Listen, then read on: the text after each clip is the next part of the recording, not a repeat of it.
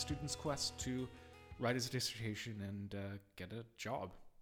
So I'm back from research. I've been on research for the past three months or so, uh, going from archive to archive in Scotland and England, uh, getting some primary sources that hopefully will be the basis of my dissertation.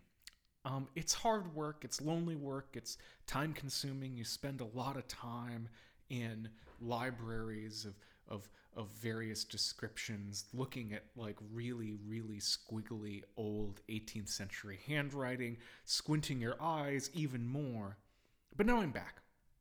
The semester is about to begin, and I'm kind of thinking through the next stages of what my grad student career is going to be. The first couple years I spent in classes, writing essays, reading books, kind of just following the uh, lead of my professors. Then I did my orals, which was like this big self directed learning thing. And now my job is different. I'm mostly meant to be writing my dissertation and getting a job. And part of that is this like vague, you know, universe of activities that we call professionalization. It means kind of like making a name for yourself, going out to conferences and hobnobbing with people and giving presentations and writing essays that people think are cool and getting them published and doing all that stuff that kind of makes your your your fame before you go off on the, you know, cutthroat job market and see if you can get some sort of of of, of position. And this semester, I'm going to be doing two things that are really big for this professionalization push that matters for the podcast. The first is I'm going to be going to a conference. I've never been to an academic conference, I've kind of avoided them. And it's bad that I've avoided them. I, I, I my excuse is that I feel really shy about my academic uh, you know, conduct. I feel like if I get into a big room full of other grad students and professors, they're gonna, you know, ask me what I think about Foucault, and I'll just get nervous and blubber, and uh, they won't think that I'm, you know, good enough. But I'm gonna go to my first conference this Thursday where I'm going to be presenting a paper. I'm nervous. I've never presented a paper before at a conference. I don't know exactly you know how it's going to go but i'm also excited i'm eager to get into one of those big cocktail party rooms and hobnob and you know tell people that i like their work even if i haven't read their work the second big thing is that I got asked to teach a class next semester. This is a big deal. I'll be teaching my own class. I'm I'm I'm making it from top to bottom. I'm writing the syllabus. I'm titling it, I'm choosing what the students are going to read and what they write and how they're assessed. And it's basically all those times that I sat through a lecture in another professor's class and thought, man, I could do this better. I could really, you know, I know exactly what the students need. Well, now it's time to put up or shut up. I'm going to have to, you know, actually teach students. Um, and I'm thinking I might use the podcast to help me, not to give it to the students, of course, but rather I might use the podcast as kind of a practice session for me to figure out what the ideas in each big class are before I actually go into them. So we'll see if that materializes. We'll see if I'm able to uh, fit that into my workflow, but you might be hearing a more regular podcast in future. But for this episode, I think I'm going to try something different. I'm going to give you guys my conference presentation. Um, because of that, it's going to be a little bit different kind of focus than what our podcasts usually are. Usually, I try to take like a big thing and synthesize a bunch of material to tell you all about what that big thing is. But this presentation is based on my own archival research and tells a much more technical story about something that's kind of you know, rather specialized. That being said, uh, we're gonna jump right into it. So a, I'm gonna take like a, a nice deep breath and uh, uh, uh, put on my conference hat, and you're gonna hear my presentation. So, this talk is about a mystery. It's an audio mystery.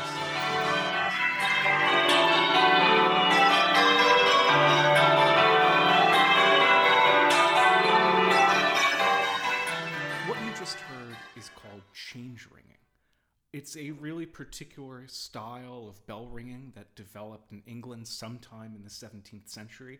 And over the next, uh, you know, 150 years, from say 1650 to uh, 1850 uh, or so, change ringing became increasingly popular, increasingly elaborated and complicated, and the uh, length of, of change ringing bouts became increasingly long.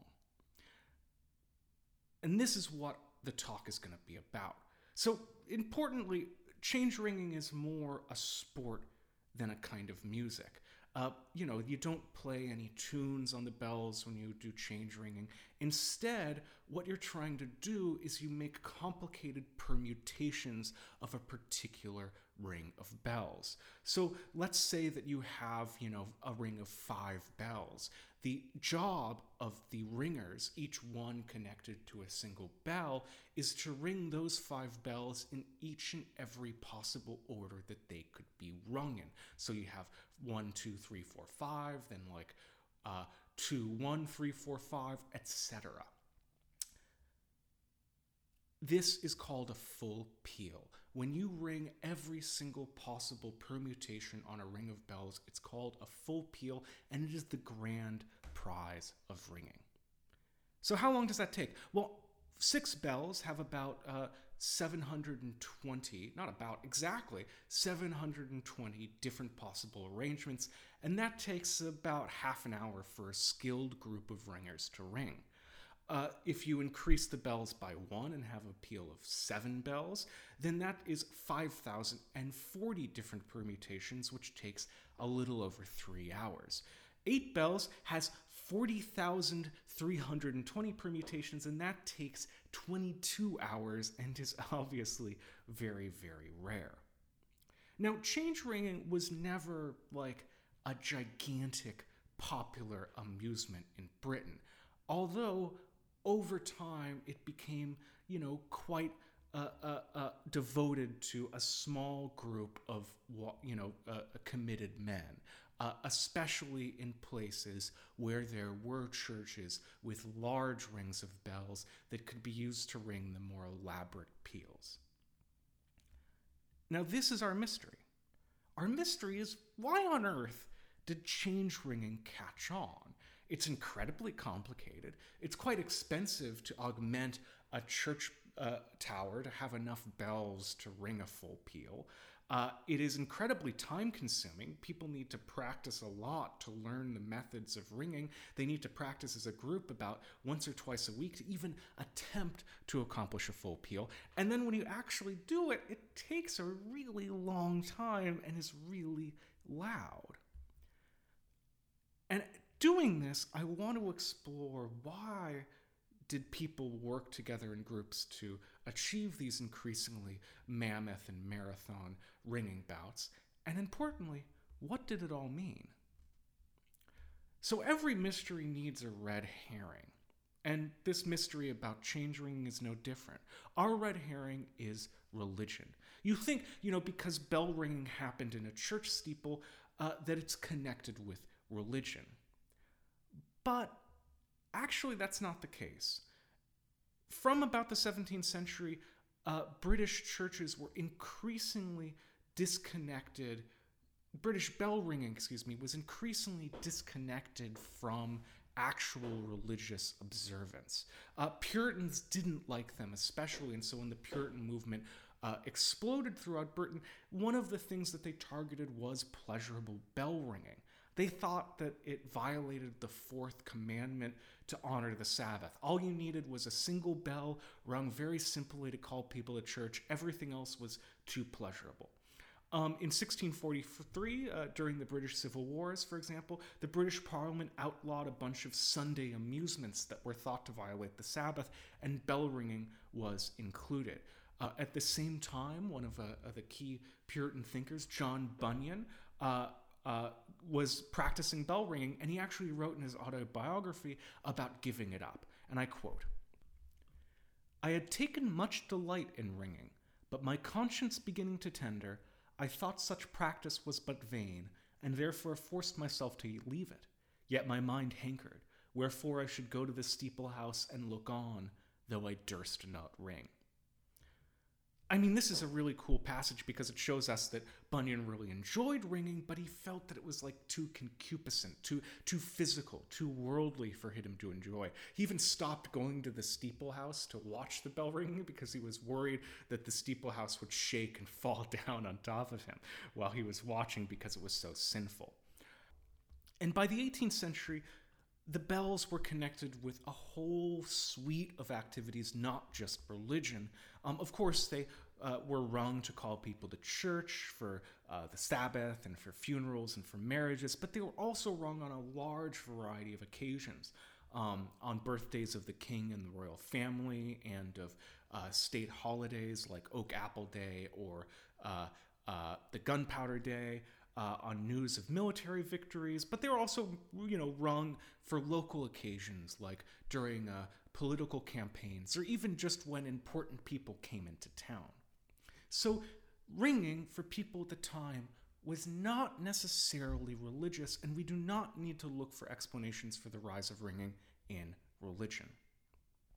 Instead, change ringing is, I argue, part of a larger body of urban amusements that rose in the uh, 17th and 18th centuries in the context of unprecedented and profound demographic and economic change. So, the big story here is the growth in populations. Over the long 18th century, the British population tripled which had never really before happened. In 1680, the population was about 5 million in all of Great Britain. In 1840, it had increased to 15 million. And an increasingly large proportion of these people lived in cities, making Britain one of the most urbanized places on earth. In 1700, 17% of the population lived in, in cities, uh, and that had nearly doubled by 1800 to 30% of the population.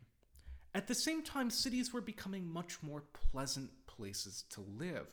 These newly exploding, prosperous cities uh, were improving themselves in a number of ways. They were becoming paved, for example. They were getting piped water to, uh, to people's houses. They were being lit at night, and they were being filled with new, beautiful buildings, lots of which were actually oriented towards these new urban amusements. And related to this, there is a structural change to the economy. As more and more people are working in towns and cities, more people are working in services and skilled trades and luxury trades, which makes, you know, what we might call a new class of people. These people fit kind of awkwardly into the strict social hierarchy of the time. Um, they weren't, you know, wealthy rural landowners or wealthy urban elites. They were not necessarily the you know uh, uh, landed gentry, um, nor were they the traditional uh, prosperous people of the town. They often couldn't get into guilds, or there just weren't guilds made for the sorts of things that they did. The skilled trades of the 18th century, by and large, didn't create their own guilds or companies. On the other hand, they definitely weren't poor. A lot of people were quite rich, uh, and even people who weren't quite rich were still really different from the uh, working classes of the city and the countryside. Historians have identified these people as a burgeoning middle class, or as, uh, you know, to use a more contemporary term, the middling sorts. They were skilled, independent people who were newly prosperous, but still had to work and were often sometimes financially precarious, especially because of the really deep credit economy. Basically, uh, there was not a lot of cash to go around, so people ended up owing one another tons of money in these really elaborate credit relationships, which meant that even well off people could often become bankrupt if, if one of the people that they had lent money to become, became bankrupt.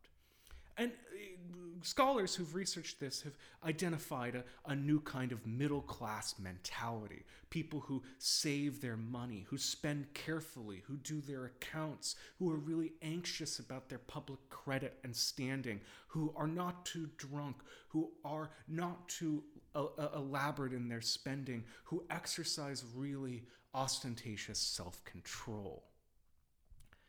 Now, there was a problem These middling sorts might have been prosperous in their own way, but uh, how on earth were they supposed to have fun? They couldn't engage in the traditional upper class amusements like racing or gambling or archery, uh, all these conspicuous consumption activities like wearing really nice clothing, because that was you know, really expensive and would have bankrupted them. Um, often in, in, in conduct books for middle class people, they, you know, tell their children, do not go off and hang out with the rich people and gamble away your savings. And neither could these new middle class people participate in the sports of the more common people or the pastimes of the more common people. Um, much of these were rural and so didn't fit into the new urban environment. Um, and also, a lot of old urban sports and pastimes like bull baiting were being eradicated because they relied on usages of public space that were increasingly being shifted to, uh, you know, being less uh, free and open. And big things that the poor did, like public drinking and feasting and gigantic games of football and parades, did not fit with the middle class mentality of being sober and careful. Accordingly, there were a whole heap of urban amusements that appealed to the new middle and upper classes. Many of them were connected with the new buildings of the English urban renaissance. So there were lots of assembly halls where people had these big assemblies where they'd meet and dance and drink and eat in, you know, kind of semi private areas. Uh, there were bowling clubs. Uh, uh, theaters, concerts, coffee houses, and even gentlemen's clubs. And change ringing. Now, understanding change ringing as a pastime of the new middle classes lets us see it in a different way. It lets us seeing, see it as, as, as, as an activity done by a group of people trying to figure out its public role. And this is crucial in understanding the mystery of why it became popular.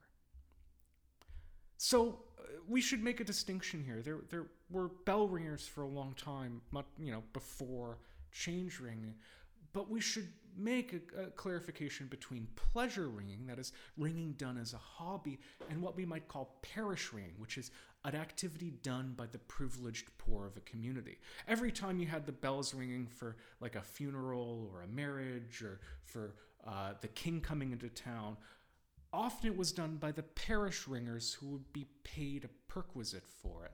And in this way, uh, it was kind of a form of ritualized begging proverbially the you know the parish ringers would take this money and go off to the pub and get drunk with it over the 18th century however change ring in particular became seen as something different as something done for pleasure by the independent people of the town primarily the middle and to a lesser extent the upper classes um, by 1792 uh, even though earlier in the century ringing had been identified as a lower class activity, the sporting magazine, which is really hoity toity, included ringing in a list of the quote, spirited, manly, and athletic exercises that men of pleasure might enjoy, including hunting, hawking, fishing, archery, and billiards.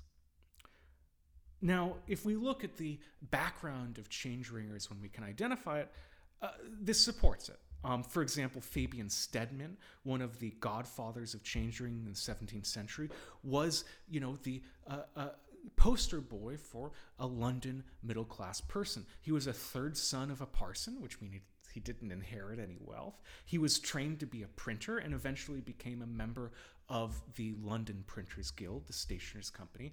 And after that, he changed his job and became a clerk for the tax office.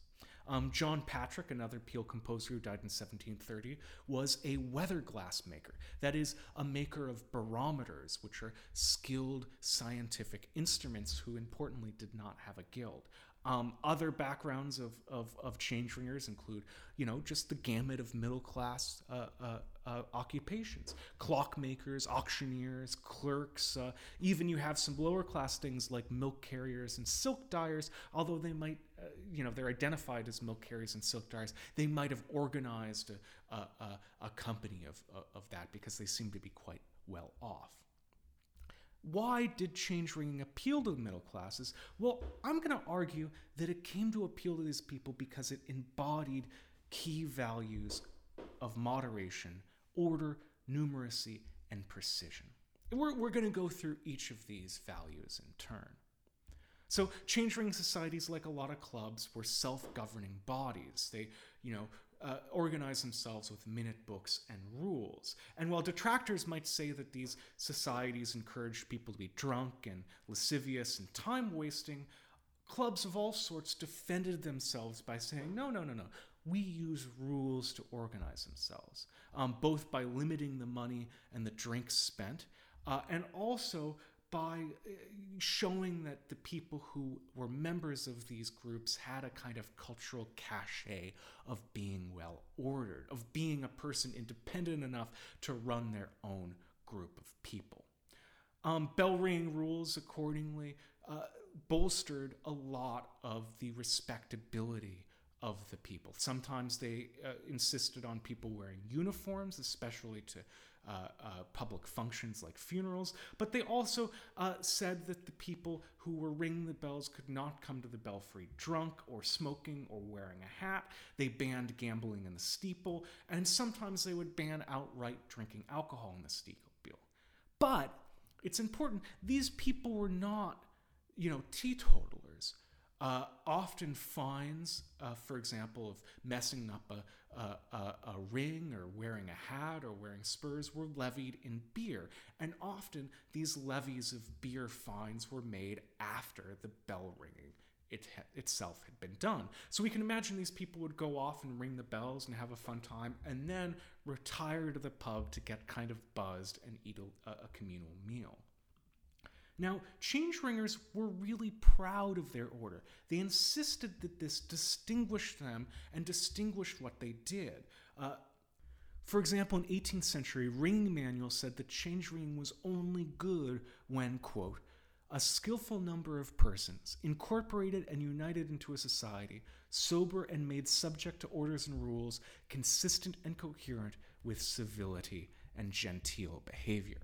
And of course, the actual practice of change ring, of making these incredibly ordered peals, was a demonstration of the order of the people who rang them. Now, change ringing championed a number of skills necessary for middle class prosperity, chief of which was numeracy. Now, account keeping, we don't think of it very often in our day to day lives because Uh, you know, we have Google for that. But account keeping was incredibly important, especially considering that these people in the 18th century were deeply indebted to one another all the time. Keeping detailed accounts was essential to making sure that you did not overspend yourself. And because of that, it was an important cultural marker of the middle classes. Parents would teach their kids accounts uh, independently. A, a, big birthday gift, for example, was an account book. You might give a young man an account book and a sum of money to lay out to, you know, teach him how to do his accounts properly. And accounting was taught very often in school. And bell ringing and accounting are, you know, quite similar. Um, both require intense concentration over periods of time.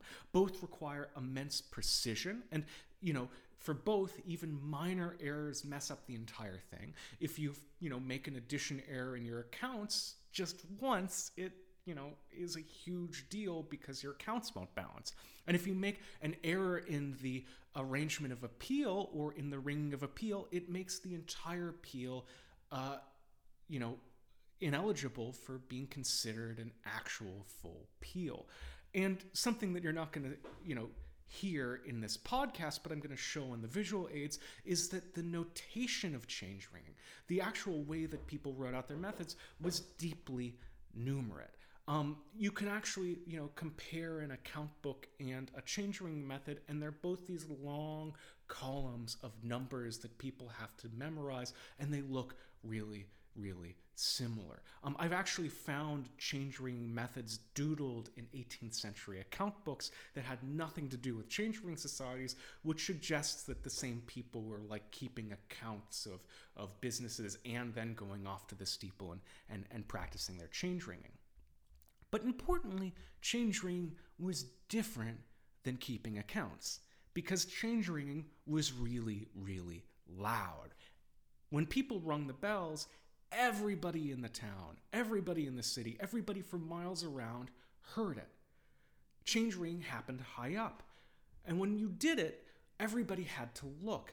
What I'm saying is, is that change ring took the same mentality that was required for making good accounts and it made it public and laudable.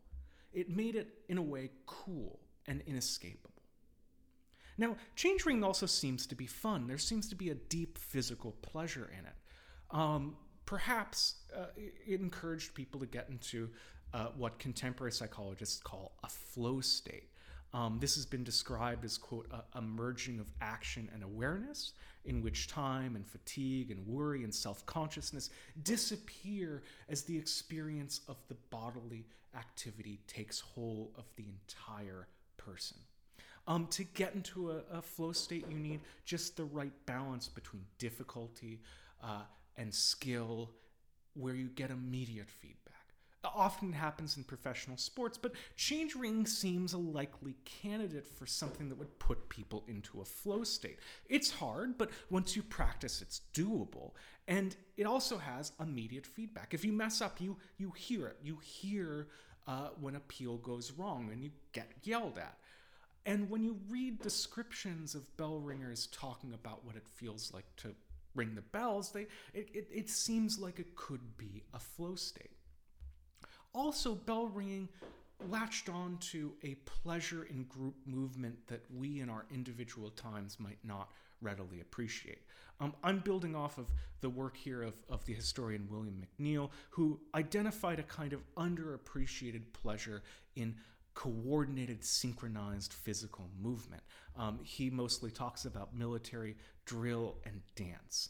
Um, he calls this, unfortunately, muscular bonding, um, and he says that it's really essential in understanding how large group cohesion happened throughout history. Uh, he writes, quote, that muscular bonding constitutes an indefinably expansive basis for social cohesion among any and every group that keeps together in time, moving big muscles together and chanting, singing, or shouting rhythmically. So change rings certainly uh, uh, fits within the rubric of muscular bonding. So, change ringing was popular because it was a pleasurable activity that was based on middle class values of effort, self control, and restraint that fit better into the daily lives of middle class men than the traditional pastimes that were based on license, consumption, status, and release. So, we're now partway to the solution of our mystery. I've shown that Change Ring was part of a set of new urban amusements that appealed to the middle classes, uh, that was seen as moderate, well ordered, and numerate, and it was fun because it uh, uh, encouraged its members to enter a state of pleasurable, trance like keeping together in time. But why did it get so complicated? To answer that, we have to look at the fact that change ring societies happened in groups that were highly competitive with one another. It wasn't enough for the members of the change ring societies to distinguish themselves from the people who were not skillful enough to ring changes.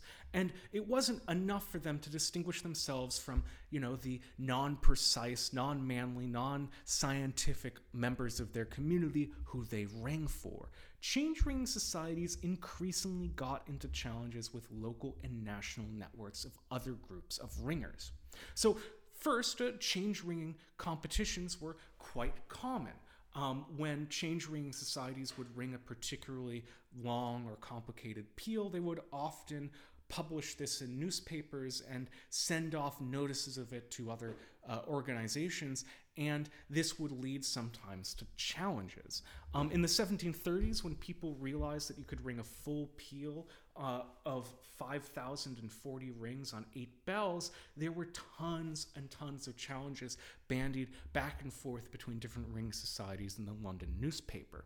Um, these rings challenges could be multi-day bouts where you know upwards of six groups would come to a particular church to all have a go at ringing the bells. Um, now these competitions could be fraught Uh, sometimes they were framed when in the language of the honorable duel, with people talking about you know their their their their, their honor being besmirched and how they needed to be answered for, and, and, and, and all that sort of Alexander Hamilton stuff. In 1770, a ringing competition between the old and new ringing societies of Tamworth ended up in a street brawl that left one man dead. Now, accordingly, what, what did they actually compete about? Well, one thing is they competed about who could ring the longest peal. Um, this had this led to the you know arms race of of incredibly long peals of the 18th century. Uh, up to about 1800, there were about 340 incredibly long peals, peals of longer than 5,000 rings uh, recorded, which is unprecedented. Even today, uh, there's probably not been 340 such performances over the past 100 years. Um, in 1780, for example, uh, there was a, a peal of 15,000 changes rung that took over 11 hours to do. But change ringers also competed on the complexity of the methods of their peals. When ring societies boasted about how good they are, they mentioned like the obtuse methods that they use, their accuracy, their sophistication, their science. To show this, uh, here's a description of a, uh, a peal written by the London youths. Quote, from the abstruse form of its composition and the peculiarity of the striking of the above peal, it is esteemed by all connoisseurs who are masters of that art to be the most intricate performance ever done since the art was invented. Notice the keywords here abstruse, peculiar, uh, connoisseurs, masters, intricate. This is cool because it is complex. And here, in the conspicuous complexity of bell ringing, we hit upon what makes it distinctive. Change ring societies sought to show just how ordered, complex, scientific, particular, intricate, and coordinated they were through the over the top, inexplicable devotion to their complicated group activity. And this, I argue, is like Veblen's process of conspicuous consumption. Veblen said that people mark their status by lavishly spending on needless public consumer goods, conspicuous consumption. I say, additionally, that starting in the 18th century, middle classes, particularly middle class men, marked their status by lavish practice on needlessly complicated public activities to show not how rich they were, but how skillful they were it was a much fitter arena for competition for the middle classes. The men of the middle classes couldn't feast, they couldn't wear fancy clothes, they couldn't have mistresses, they couldn't parade, they couldn't show off their, their political achievements, but they could, because they were so smart and so good, practice bell ring so much that they could ring a complete permutation of peals for four hours straight and make everybody listen. It was a way of middle class men of making public claims for the value of their particular kind of masculinity. Now, this is important because a lot of the things that middle class men needed to be good at being a middle class man weren't, for a lack of a better word for it, cool. Keeping careful accounts, planning for the future, worrying for unexpected risks, restraining the appetites, they helped middle class men amassed fortunes, but it lacked flair. It lacked public demonstrations of value. Change ringing and other conspicuously complex amusements gave these practices their uh, uh, aura of being valuable. They showed a model of masculinity that emphasized all the things that middle class men needed physical self control, endurance, moderation, and precision. It was a way of being cool. So, this is important because conspicuous, complex amusements are all around us, although they're, they're you know, significantly less associated with a particular kind of masculine gender identity.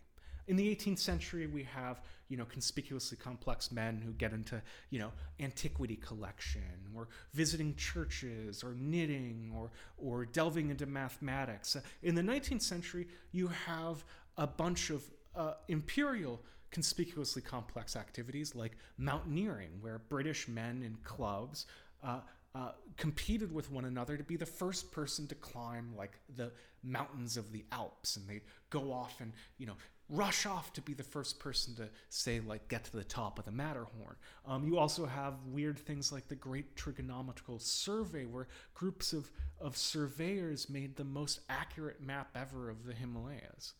Um, but today, conspicuous complexity is all around us. I think that probably a lot of my listeners have conspicuously complex hobbies. Think about the thing that you do for fun. It's probably conspicuously complex. Rock climbing, yoga, uh, competitive video games, bird watching, all of these, even history, I guess, are ways of publicly demonstrating your value by competing not on like how rich you are, but on how much time and skill you can have everything through getting really good at a weirdly complicated pastime.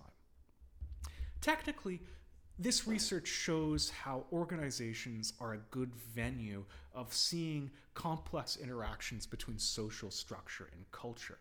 Um, it shows how organizational competition could create new kinds of gender identities, and it also shows a new history of popular amusements where uh, popular amusements change not just because of, uh, you know, say, emulation of the rich or because of middle class people trying to eradicate lower class pleasures, but rather because of a way of, of, of, of people having a, a, a their, their amusements generated through a, a, a, new kind of field of organization. Um, and I think that when we look at other kinds of amusements through the 18th and 19th century, we'll see similar kinds of processes of organizational cooperation and competition, you know, setting the rules of the game.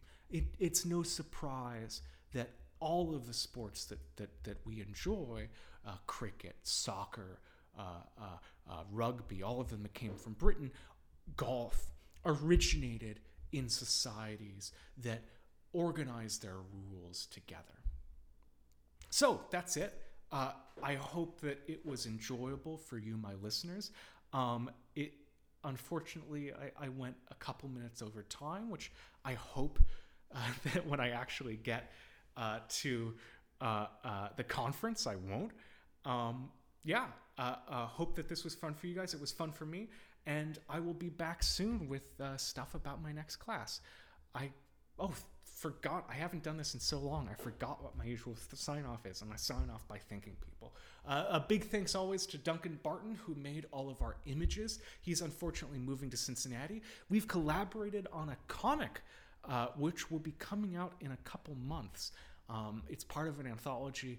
I will drop a link to it when it comes out in the feed. Uh, thank you to Jonathan Lear for uh, our uh, intro and outro music. Jonathan Lear has a new album coming out as well, which seems like it will be very, very cool. It is all about a dog. Uh, he had a Kickstarter up. I think the Kickstarter is closed, but it's fully funded, and you can probably find some way of getting giving Jonathan Lear some money. Thanks very much, and I'll see you guys or speak to you guys.